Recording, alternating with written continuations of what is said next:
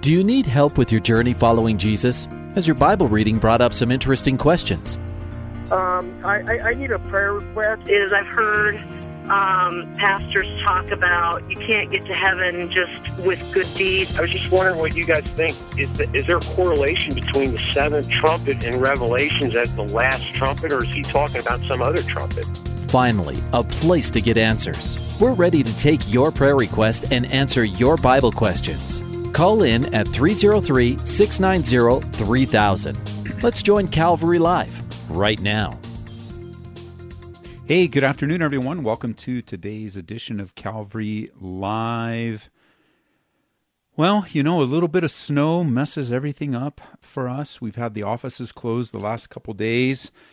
Um, even though it wasn't a tremendous amount of snow, it was the time that it came in and what it did to the roads. And, you know, it makes things super icy and dangerous. And it was bitter, bitter cold in the single digits uh, at night and double digits, even though now in Colorado it's 51 degrees. Yesterday, last night, I think I saw a five degree uh, reading on my phone or on my watch before I went down to sleep. So, uh, wild, wacky weather swings move things around, but I know this will be a dated show uh, only for the sake as we've got to talk about a few things. But today is October 31st.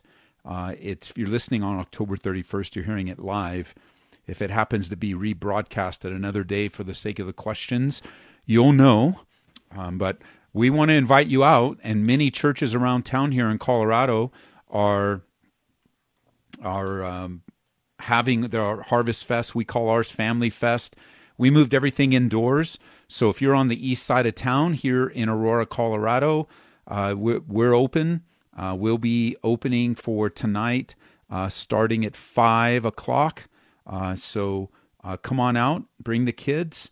Uh, we are celebrating the light of the gospel on a night that typically gets a lot of attention for its darkness. This is a particular holiday that I personally do not like because I do not like death being minimized, made fun of. Um, anyone that's lost a loved one uh, most likely can relate in some way or another. So, uh, 303 690 3000 is the number 303 690 3000. We are live. I'm taking your calls live. I want to give a shout out. I don't if if your church is doing anything, trunk or treat or any kind of outreach, no matter where you are, call me. Uh, we'll give you a shout out on the air. Um, I know my friend Eric Cartier down at Rocky Mountain Calvary. They are already open. They've been open since 3:30. So Rocky Mountain Calvary is right there on uh, Academy. So go and take your kiddos to Rocky Mountain Calvary right there on, on Academy. It's uh, next to the post office there. And we would love, uh, I know he would love to have you there uh, and serve your family. What a dynamic church. I'm so grateful for my friends uh, in, um, in Colorado Springs. I have a lot of uh, church friends and even meeting some new friends uh, in Colorado Springs. So, um, Rocky Mountain Calvary is one of them. Eric and I go way back. Uh, Eric and I have a great story because I was brand new church planting in Colorado, and his pastor back then was Brian Michaels. Brian Michaels was traveling and invited me uh, to teach for him. And I was a little intimidated. Uh, our church was extremely small, and and I was very nervous. But I mean, I still get really nervous no matter where I teach, even at home. And that Sunday, I met Eric and his wife, and Sean and his wife, uh, as it was Eric's first Sunday, I believe, as the youth pastor there. Uh, and and I, we uh, connected with a friendship there that has carried on all these years. And, uh, you know, I can say that the same with a lot of different brothers uh, in Colorado that welcomed us when we moved here. you know, get a little nostalgic, of course, because uh, we've been here 20 years is our birthday this year, so start to think back uh, of how people were kind and generous to us and loving and caring. Um, it, so for you pastors out there, you know it hasn't always been that way. Sometimes a pastor will stab you in the back, or you'll get gossiped about or talked about, and I've certainly experienced that as well. Uh, but the good news is is that those difficult times are very rare, uh, but they do happen, and uh, people do.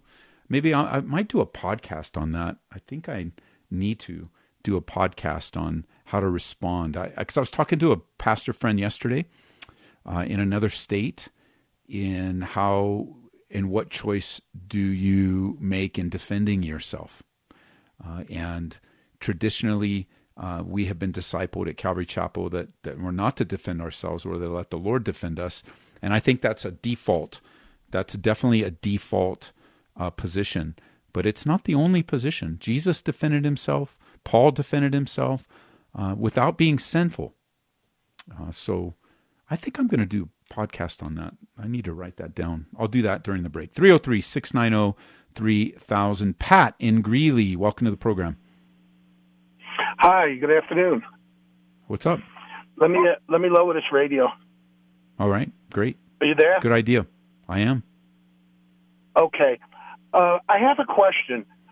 I heard a, a sermon the other day about um, where do you go after you die, and what okay. was explained, and I just want to make sure I understand it. Okay. Both the righteous and the unrighteous, both the saved and unsaved, go to Hades. And Hades is a holding place for the dead in the sense of this. The place Hades or Sheol, S H O E L, is divided into two um, compartments with a divide in between. One is paradise, meaning what Christ said to the thief on the cross Today you'll be with me in paradise. So your soul goes to the paradise, and then there's the side of torment. So in actuality, there is a holding place for the dead, and it's considered Hades. Hades is not hell. He went on to say that the new that the King James Bible even revised when they said that uh, Hades was hell, and uh, and they took away hell and, and made it Hades again. So, what's your thoughts on that? Well, you described that very, very well, Pat, in every sense of the word. Uh, in in how and what happens to a person after they die in the old covenant. So everything you just described is exactly what would happen before the death and resurrection of Jesus Christ. After the death and resurrection of Jesus Christ, believers no longer go to Hades because Abraham's bosom is now empty and there is no longer two compartments of Hades, there's only one. And those that die in Christ, to be absent from the body is to be present with the Lord. To those who die without Christ, they go indeed to Hades. We use the general term hell to describe that, but Hades or Sheol, the place of the dead, uh, is, or the grave, uh, the eternality of a person's soul.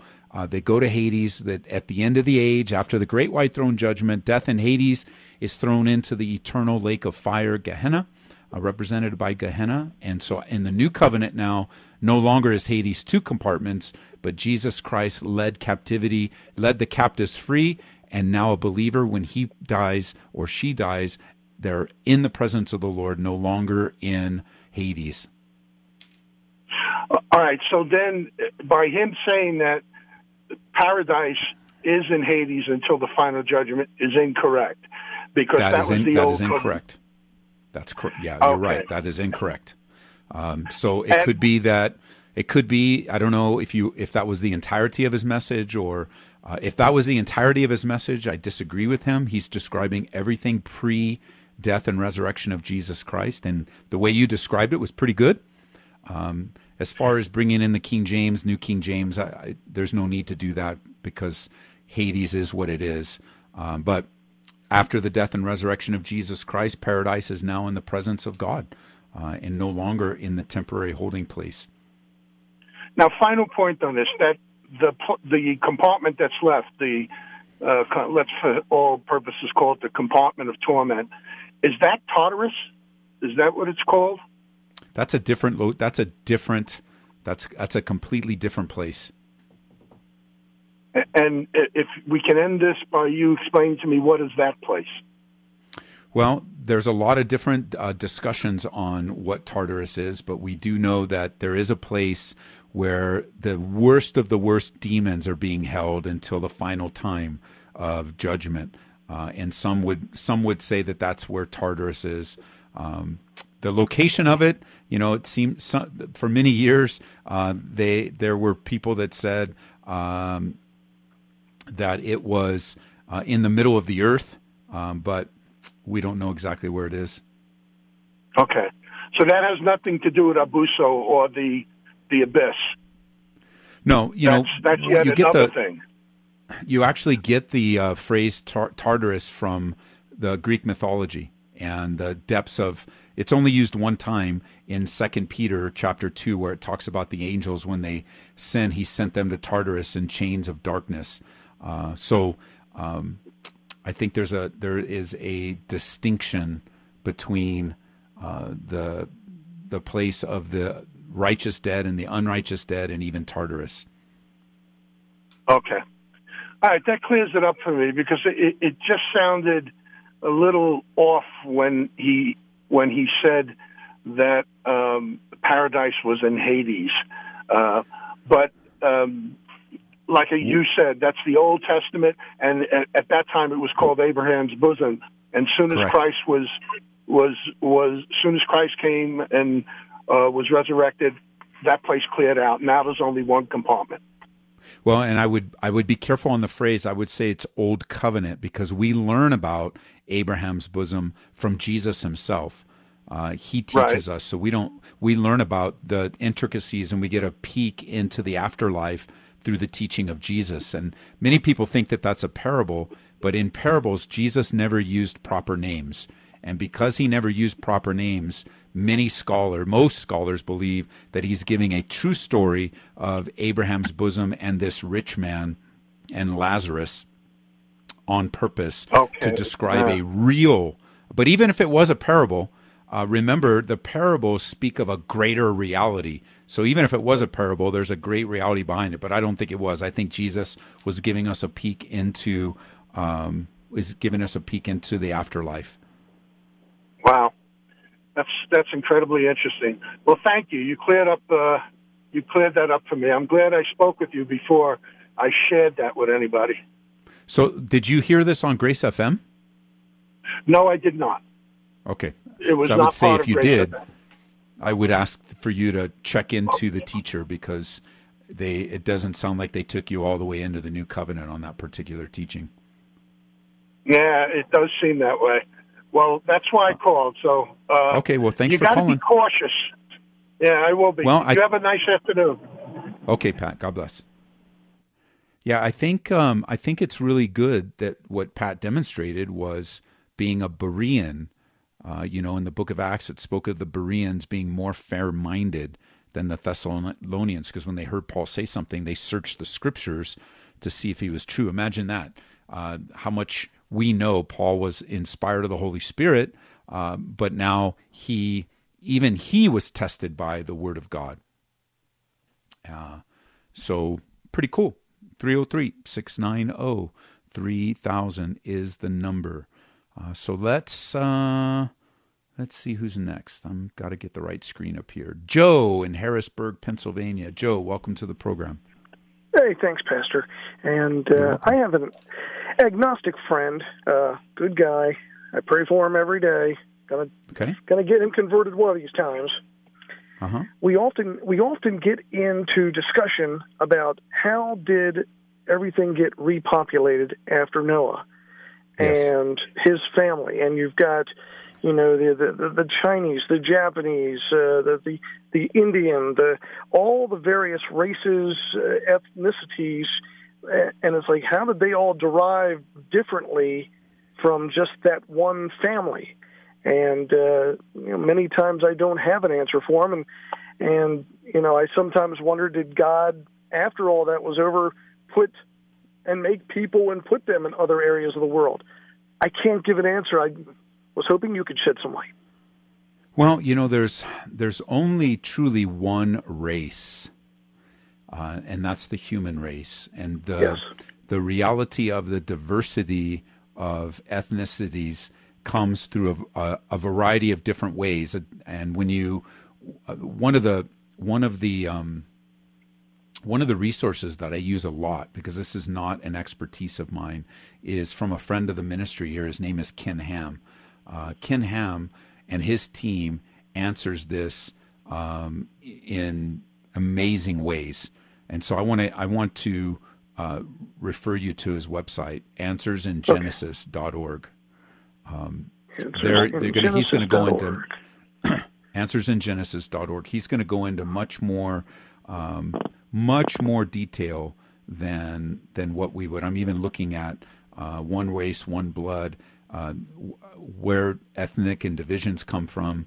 You know, I'm kind of looking through to see where you know where did we get all the races. I guess is where um, where the question would be. But you know, yeah. you're thinking through. Let me um, let me I have my computer open, but let me pull my Bible open here because you you have you have the diversity that comes from the families of Noah uh, after the flood. Uh, so in Genesis, uh, you have the family. It's it's laid out for us through the sons of Noah, where you have the family of Japheth, um, where we get um, the sons of Japheth were Gomer. This is uh, Genesis 10. It's kind of laid out, and Genesis 10 and following is known as um, a table of nations. So you can see through his sons how they spread out, where just through Japheth we have the uh, Samaritans, the Scythians, the Russians, the Asian Europeans, the Greeks, the Medes. Um, you go through the family of Ham is uh, populated the entire African area, and then the father of Canaan, which were uh, the family of Canaan, I should say, which were the Phoenicians um, and the Sinites in verse 17, the Chinese. And so through the families, um, in as they spread around the world, um, you have the ethnics. And then from Shem, you have Eber in verse 21 that gives birth to the Hebrews. And a careful study of the family lines in chapter 10 will account for all the different ethnicities that are available. And then, of course, over time, ethnicities mix with ethnicities, uh, and and you have the people groups that have spread around the world. Um, but it began it, it came from noah and his family and it spread through his sons and through his grandsons and um, you know there there's there's much evidence that and a lot of insight that's given that i think the best resource is ken ham and his ministry. Okay. One more one more time on that website? It's answers in genesis.org genesis.org all right. Hey thank you so much. You're welcome. All right. Bye-bye. Good day all right, 303 690 3000. Um, you know, that this, this area, evolution science, is not a strength of mine. Uh, and just like all of us, uh, we have strengths and weaknesses. And where I'm grateful for is men like Ken Ham who de- to dedicate their entire lives into an area of their strength. And, you know, I'm even looking at, um, as I'm flipping through um, there's a question that they posted an article in 2014. Are there really even different races? Um, and you know the before Dar and it goes in. It's from their book One Race, One Blood, and he goes in to talk about how Darwinian evolution changed our thinking. Um, so it's it's an interesting thing. So the article is uh, chapter 17 of One Race, One Blood, and he titled it "Are There Really Different Races?" Um, and it's a great article. Um, the Bible doesn't even use the word race, he says, in reference to people, but it does describe all human beings as being of one blood, Acts chapter 17, verse 26. And this emphasizes that we are all related as humans, descendants of the first man, Adam. So we need to even go back prior to Noah uh, in our dis- and in describing our heritage. Um, and so go in and go to Answers in Genesis, and this is an article from the New Answers book, and the title is Are There Really Different Races? And consider his point of view. All right, Bianca is on line three. Bianca, welcome to the program. How are you doing? I'm great, Bianca. What's up? I just have a prayer request I'm going to be going to a lecture tonight on the Okay. Jews of Cuba and probably all of the people that are going to be attending aren't believers.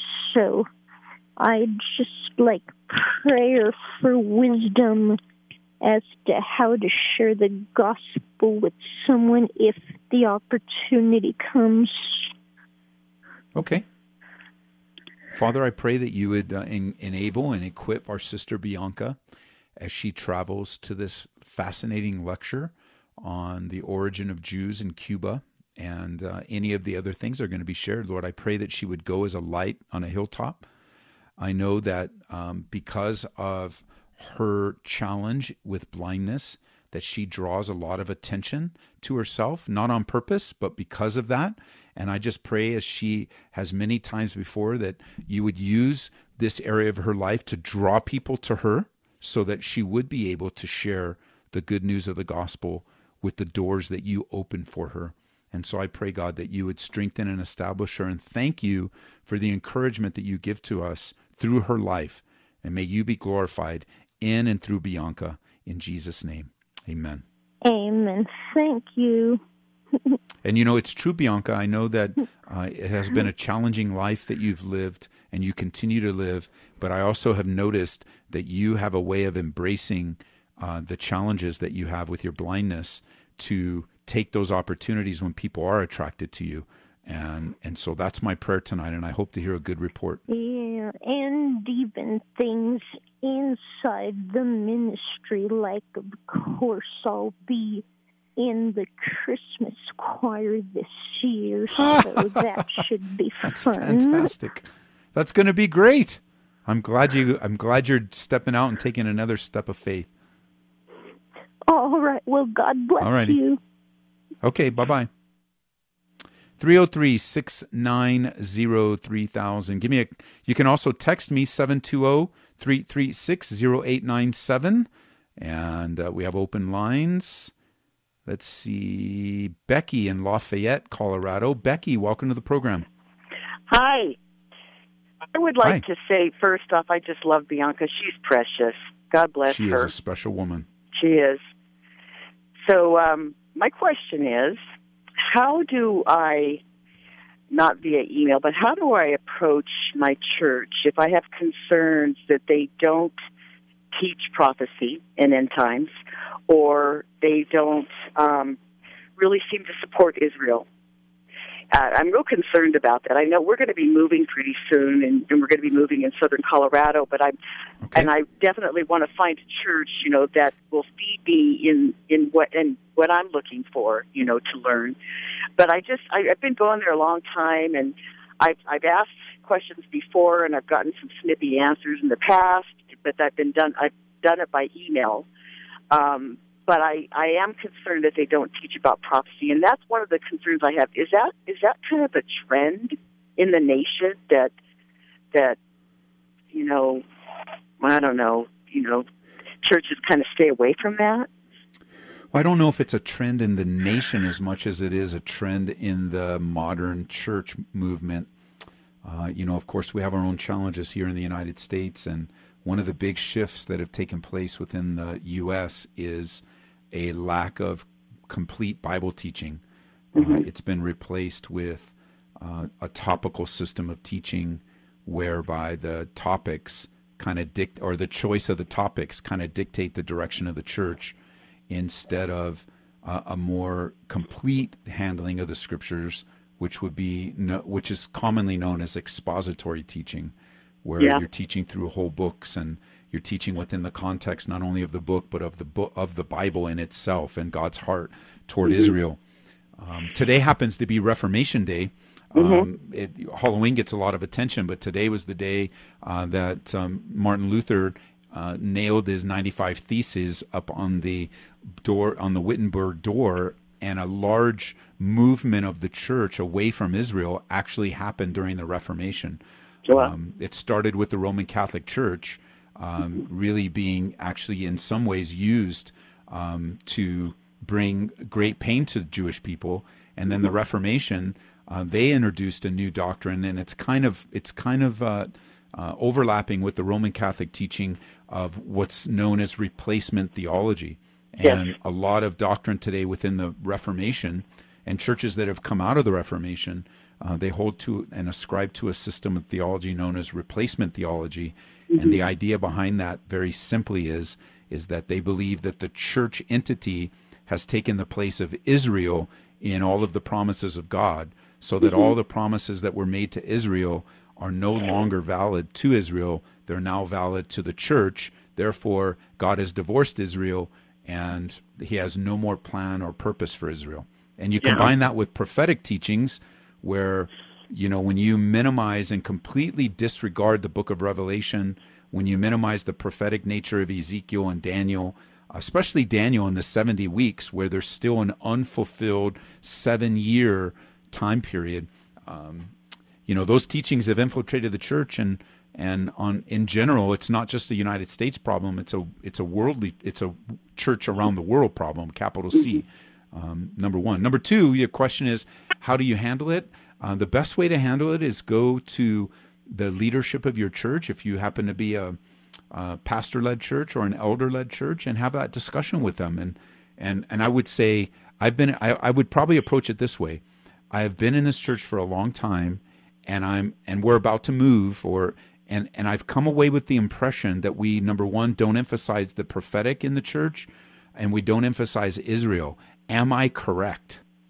Okay. And let them answer that so it doesn't come off. Why don't we? Instead of, hey, I'm I have the impression, and I'm sure I'm not the only one, but I have the impression from the years I've committed to this church, tithe, serve, all of that, that we don't place a high emphasis on systematic Bible teaching, prophecy, or Israel.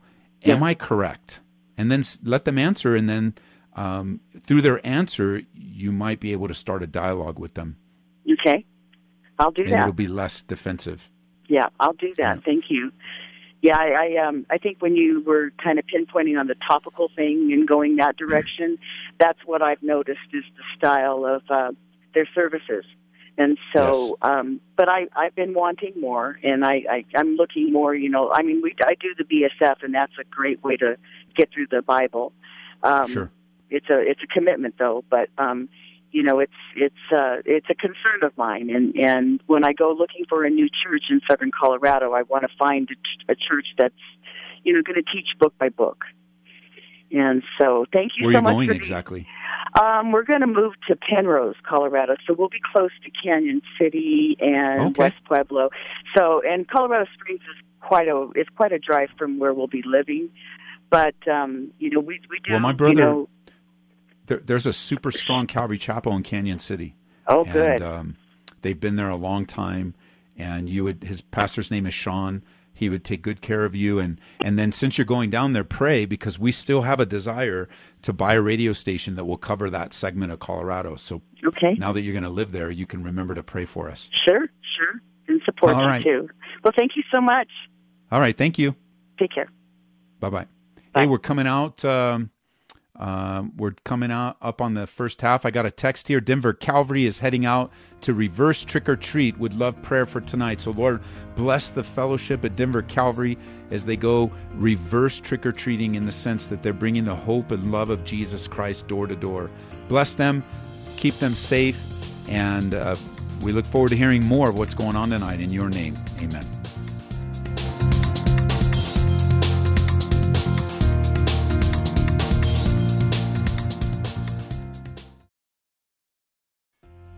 Welcome back to Calvary Live. Give us a call at 303 690 3000 or text us at 720 336 0897. Let's join Calvary Live right now.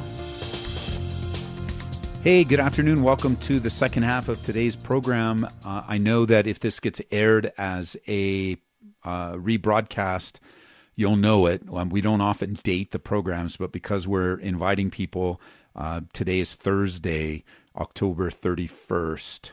So we are dating it. That's very rare. I'm sure Kevin uh, just dropped his headset and he said, "I can't believe Ed did that." But because we're inviting you to, uh, because we're inviting you out to different family fests and harvest fest, uh, because we're talking about the weather here and different things, uh, it's going to be dated. And so today we're dating it. Uh, and our Harvest Fest in Aurora is on. I noticed um, that uh, a few Denver Calvary's doing some reverse trick or treating. There's some trunk or treats in town. Uh, I know that I've got friends in Colorado Springs, Westminster, um, over in Highlands Ranch, uh, Calvary South Denver, in Littleton, uh, are all having uh, events. And those are just a few of the Calvaries that are my friends. Uh, many others are having them as well. So the weather did warm up a little bit. It is what time? What is it right now? It's 50, 50 degrees. Ours got moved indoors, so most of what we're doing will be indoors because uh, we had to make that call on Monday. But we moved ours indoors, and we invite you uh, to come. We have free candy and free uh, games and free jumpers and things for the kids. Uh, we had to modify, of course, a little bit, but praise the Lord, we get to do it. Um, uh, Rocky Mountain Calvary's has already started. Uh, Westminster, I think, starts a little later. Ours starts at five. Um, oh my goodness! Um, uh, I think uh, in Highlands Ranch, Mile High Calvary starts at six. So if you're going out, uh, there's some safe places to um, to celebrate. So we haven't had the question yet let me just ask and answer the question why are churches celebrating the pagan holiday, Pastor Ed? Well, I would say that I can answer for myself, but I think that through a lot of relationships, I can I think other pastors relate, and I can say this: we are in no way whatsoever celebrating Halloween. Uh, we are not celebrating a pagan holiday. Uh, we are simply taking advantage of a night where a lot of kids will be out, and we are attracting them with free candy. They're already going to be out. And so, because they're out and we're missionaries to our community, we're going to provide a way to get the gospel into their hands, to give them a sense of light on a dark place, uh, to speak to them, to encourage them, to, to associate with them and their families, uh, that this church loves our community. Um, but let's think about this for a second, okay? Let's just use one of my pet peeves as a pastor is the lack of common sense uh, and the la- and this whole guilt by association nonsense, which actually happens more with people, but sometimes churches. Uh, and let me just say, if there's a church celebrating Halloween, I don't support that. I don't think it's from God at all. But that that's sort of like saying, well, let me don't let me let me not get off track. So one of my pet peeves is this nonsense of guilt by association. And because we're doing something on a night when kids are already on the streets, we could be uh, siding with, uh, we could be fall into that category of of um, saying that you're celebrating Halloween. We're not anymore. So let's be consistent. Let me ask you this: if you're if you're wrestling with this, do you celebrate Thor? T H O R the Greek god Thor. And you go, of course not. I'd not I would not celebrate the Norse god of thunder um, because you know I why would I do that, Ed? That's a dumb thing. Why do you why are you even saying that? Well, guess what? Today, and I'm sure you've said it. I'm sure you've communicated it. I'm sure you've written it down. I'm sure it's on your phone and in your life. You use the word Thursday. I'm sure you did. I'm sure it's on a calendar. And Thursday is also known as Thor's Day or Jupiter's Day. And it is uh, coming to us from the influence of the Old Norse god, meaning Thor's Day, uh, named after Thor, the god, little g, of thunder. Uh, and it's associated with the astro- astrological sign of the planet Jupiter. And I'm sure you're not into astrology either, but you probably have said Thursday a thousand different times.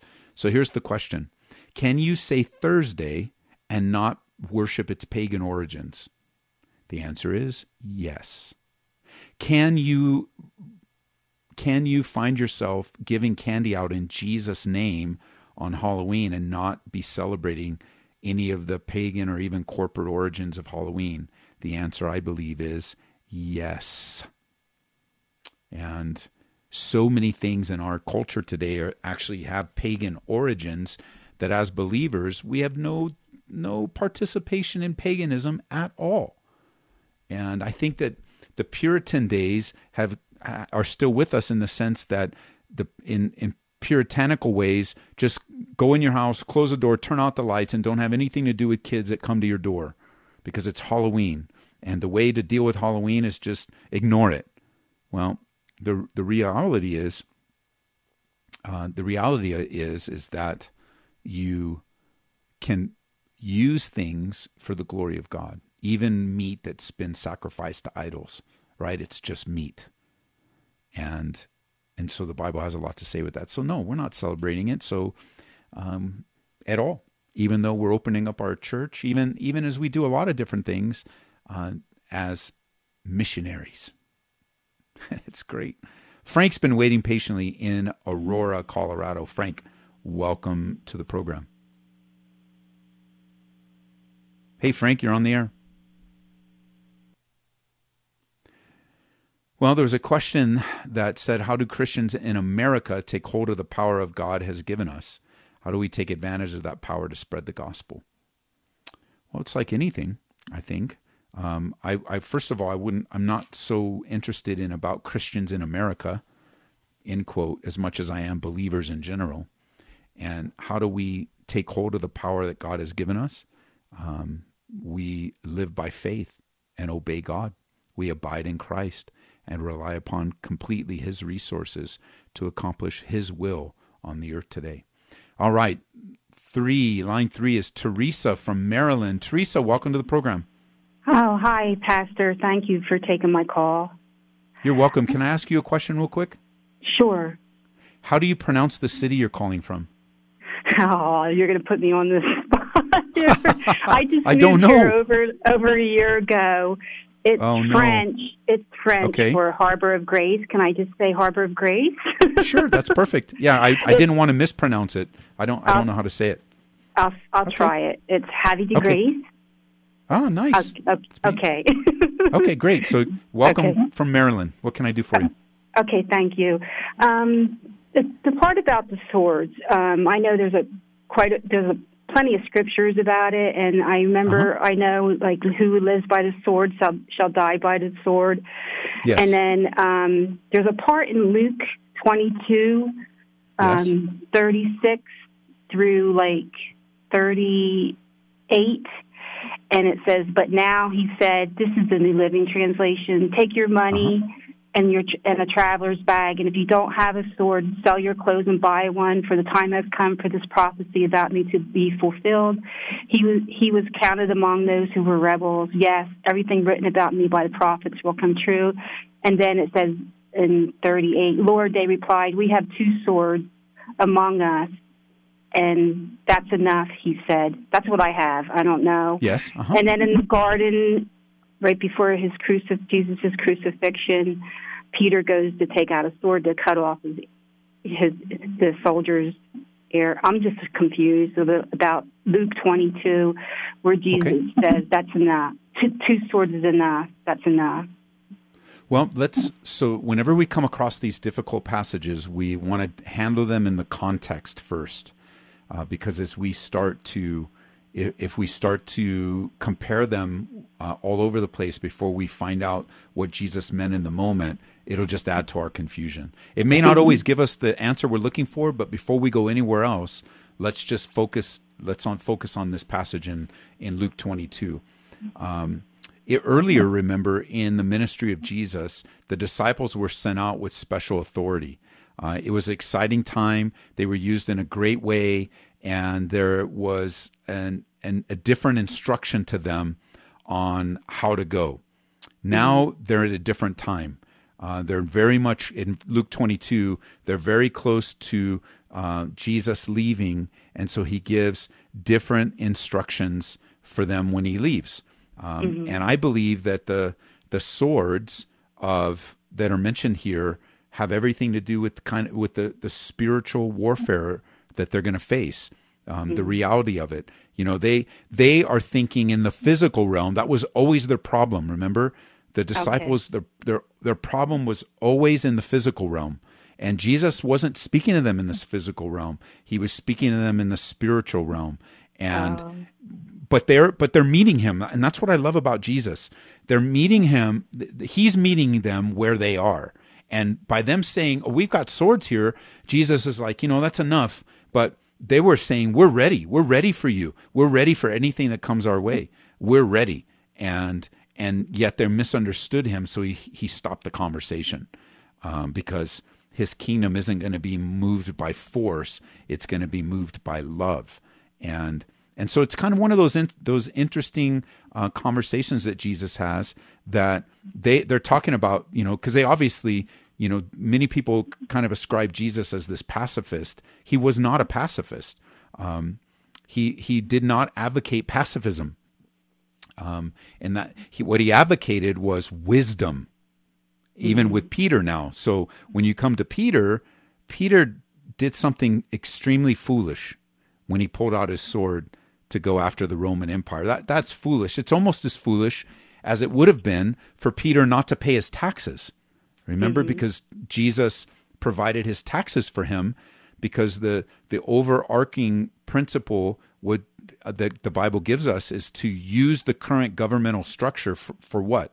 The sake of the gospel. It's always for the sake of the gospel. If if the gospel is first in our priority and motivation, it will change a lot about lot of our decision making. That the gospel is not the the killing of another person the gospel is the sacrifice of the Savior. And mm. and so Peter was foolish. He pulled out the sword and go, "I'll protect you." And Jesus says, "Put your sword away." That that isn't how the he didn't say to get rid of it. He said, mm-hmm. "Put it mm-hmm. away," um, because yeah, there's certainly a time for the sword, but in the times that they're mentioned, they're not mentioned in a way was the right timing to use them. Okay, so for Luke 22, I, I, I listened to you. I, I heard you. So I, what I got was he stopped when he stopped the conversation because all this time I'm thinking that Jesus is okay with them taking two swords, and he, they they weren't getting it. So is that what you kind of were saying? They're, okay, so that's a good follow up. So the answer is I believe Jesus is okay with them carrying the swords. Uh, that hasn't changed. Uh, mm-hmm. The reality of of him he doesn't tell them to leave. He doesn't tell them. Um, he he doesn't tell them that he's not. They're not going to need them. They might need them for for uh, for self preservation. As a matter of fact, he tells them to buy a sword in verse thirty six. Um, let him take it. Um, verse 36, but now he who has a money bag, let him take it. Likewise, a knapsack. Uh, he who has no sword, let him sell his garment and buy one.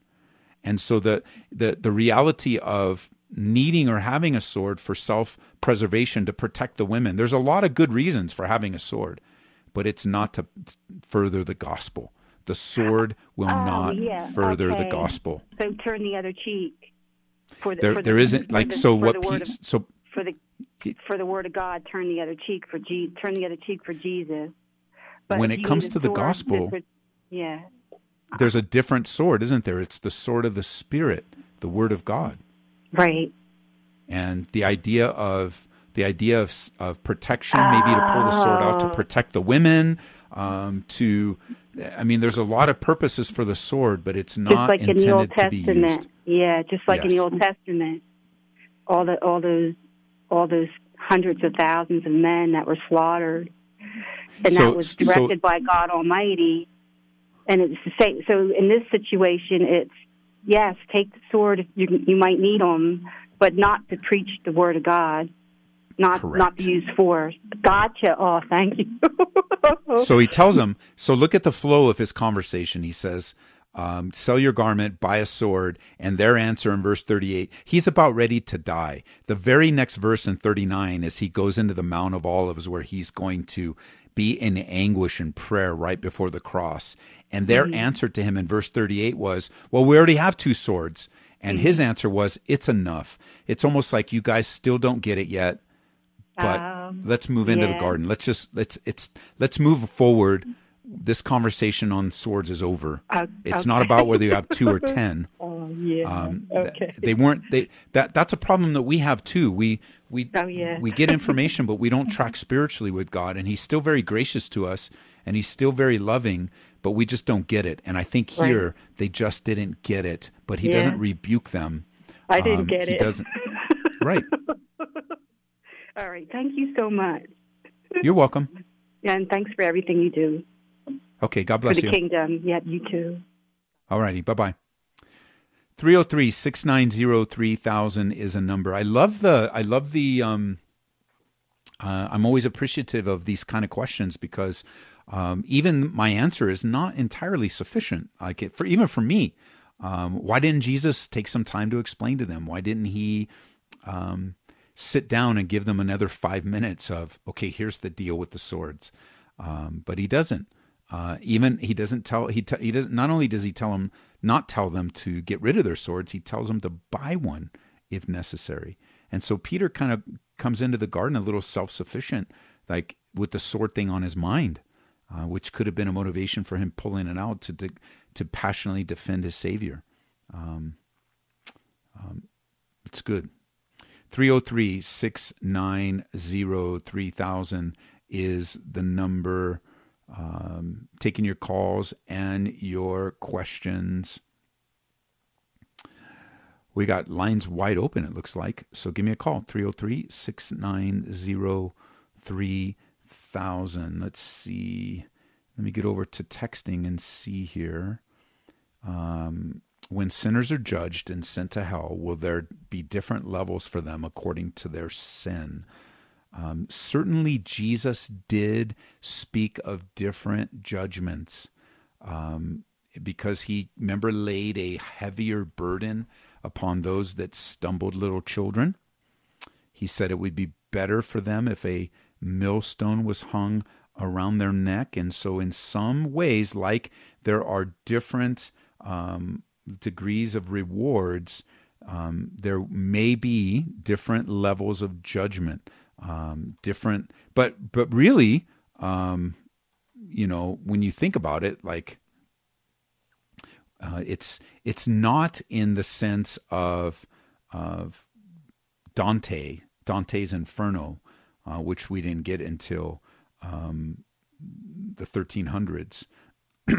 Judgment will be experienced differently by different people. Um, there are, uh, according to Revelation chapter 20, people are judged according to what they had done as recorded in the books. And so people are going to do different things. Um, so perhaps the judgment at the great white throne uh, is to determine how severe the judgment will be. So, yes, there's a possibility of uh, very strong biblical possibility of different levels of judgment. But we need to think of them in a biblical way, not because of a popular poem and paintings. 303 690 3000 is the number 303 690 3000. Alana in Frederick, Colorado. Alana, welcome to the program. Hi, how are you? Hi. Good. Um, so I was reading Leviticus 20, and Okay. uh, I came across verse 9, and I know a lot out of uh, that chapter has to do with like pagan um, practices, and I was just wondering Yes. like the context behind verse 9, and also I it says like they'll be stoned to death if they do that. I was wondering Right. um, if um, there was room for repentance or if they were just stoned automatically or they were given a chance to repent. Because um, a a lot of the times I'll be talking about that and unbelievers will like throw that know the scripture will say like if you cut your hair you're sinned and I know the context behind that is that pagans would cut their hair in a way to worship their gods and so like I just was wondering about the context behind that. That's a that's a great question. S- So there's it's a it's a deeper answer than what radio can provide, but I'll give you a summary of it.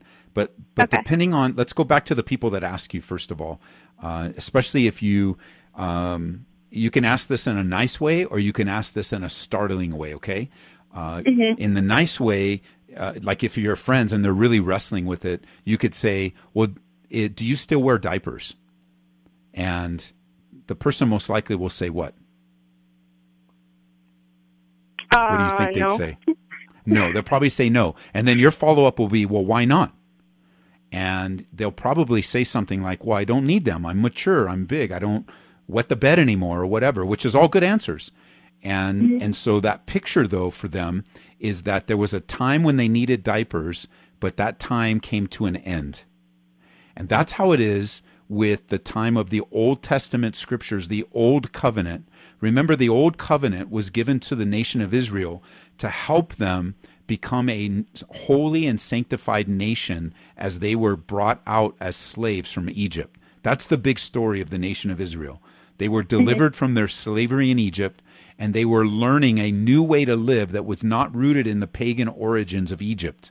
And so God gave them these types of laws that would keep them pure um, and keep them in a place that would separate them from all the pagan people around them. And there's a lot of different uh, laws that are in the, the, the Old Testament. And then and and so you can you can put them in two different categories, okay? Number 1, mm-hmm. there were ceremonial laws, and the ceremonial laws were things to have to do with food, diets, clothing, uh, things, how you planted seeds. Uh, but even in the even in the planting of seeds, there was a sense to to keep things separate as unto the Lord. So people miss the point and go, well, you know, if I plant seeds differently, will I go to hell? Well, think of it this way. The whole system of religion in the Old Testament is that an animal took the penalty for your sin once a year. So if you had faith in God that the sacrifice of the blood of that animal covered your sins, then you would never go to hell. You would always be in relationship with God. And and so the ceremonial laws were were done away with. They're no longer they're actually taught against in the New Testament because we don't need the diaper anymore. We don't need the law anymore. But the moral laws of God, they continue on because God doesn't change. And so to mix, for example, verse 9 in Leviticus for everyone who curses his father and mother shall surely be put to death. He who has cursed his father and his mother, his blood shall be upon him. Was that valid in the Old Covenant? The answer is yes. Uh, how did it operate? Well, it really depended upon the mother or father and their personal judgment of whether they were to bring their kid to the priest. Because if yeah. they brought their kid to the priest, it was over. And so mm. my my thought is there was probably a lot of grace in the home before a mother and father um, would bring this upon their children, this rebellious nature. But you say, well, then what about now? Do we still stone kids today? No, we don't. Why? Because Jesus Christ took the penalty for every kid that curses their mother and father. Yeah, I, I, understand he, that. He it took was, it upon themselves. But for those that come with criticism, and I email me, I'll send you. I did this a much de- more in depth message, especially when it comes to the morality of sexual sin, homosexuality, adultery, things that are real common and acceptable in our culture. And they go, well, if the penalty for adultery is the same as the penalty of changing your garments or having mixed um, uh, fibers in your garment, then the Bible's stupid. But it's actually not stupid at all. There's actually great wisdom in the laws of God, keeping things separate. Yeah. And and so I go through that in depth, actually, much more than this. But the, the ceremonial laws are, are not binding, but the moral laws are still binding today because God doesn't change. And so sexual yeah. sin is still sexual sin today. Mm-hmm. And you know, and some of these things that you know, when they there was prohibitions on eating certain kind of foods, you know, those prohibitions are pretty wise um, because a lot of disease still exists in the foods that were prohibited by God thousands of years ago. So, do we need to eat certain foods to be right with God? No. Is it wise to avoid certain foods to stay healthy? Yes. Yeah. But but I always like to use a, a, a, especially if there's some critic, you know, if somebody called, well, I can't believe it. Why would you do? Well, hey, do you still wear diapers? Oh, you're so stupid. What do you mean? No, do you wear, are you wearing a diaper right now? No. Well, why not? Well, because I don't need them anymore. Well, if you don't need diapers anymore, then why can't God, why can't God find uh, maturity in the system of relationship that He has ordained? It's the same thing. You don't need the, you don't, as a matter of fact, the Bible doesn't call the law a diaper. The Bible calls the law a teacher, like a tutor. Yeah. You know, as we needed tutors as kids. Yeah, like a schoolmaster, I think is the old uh, King James, and and yet now that the new covenant, we don't need the we don't need a schoolmaster anymore because it brought us to the place oh, of faith. But yeah. So I think that I personally think there was a lot of grace in the home before the kid was ever brought before the priest. Okay. Yeah, that's what I was wondering. Because I was like, were they just did they just that one time and then they were stoned to death? Because I know like they messed up all the time, just like we do now. But now we have the grace. Like so that's what I was wondering. I wasn't sure if it was just like right away they were like once So- they so did to- it. Let me give you an interesting thought from the teaching of Jesus. This just came to me while you were talking. Jesus shares with us a very powerful parable that we know as the parable of the prodigal son. Yeah. What the prodigal son asked from his father was the equivalent of cursing his dad. Mm. Because what he was saying like, was, he was dead. yeah, like what he said was, I wish you were dead, dad, because I want my money. Yeah. and and it's such a lack of respect and a lack of love for his dad but in the parable mm-hmm. he's not brought to the priest and he's not stoned the dad just gave him the money Okay. That and makes sense. that par- that parable's still in the old covenant and so i think that i think that parents would show a lot of depending on their parenting style i think that there was probably a lot of love and grace but uh, we do find that once they were brought to the priest um, it was done the priest determined Yeah. it was true they were stoned Mm, okay.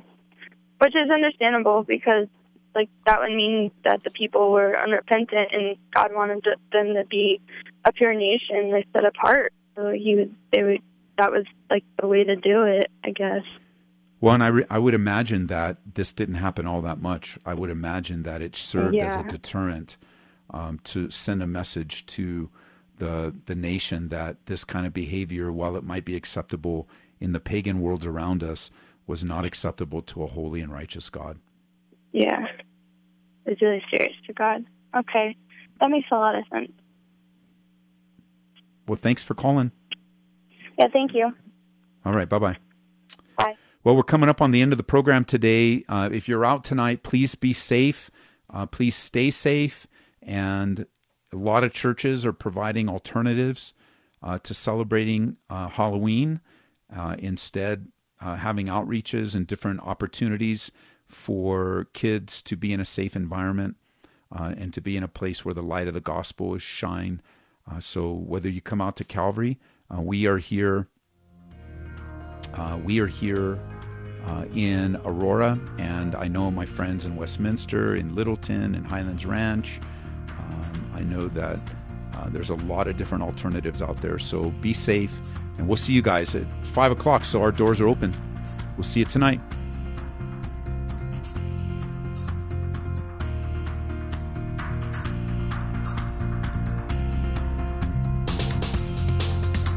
You've been listening to Calvary Live. Tune in next time for prayer and God's Word.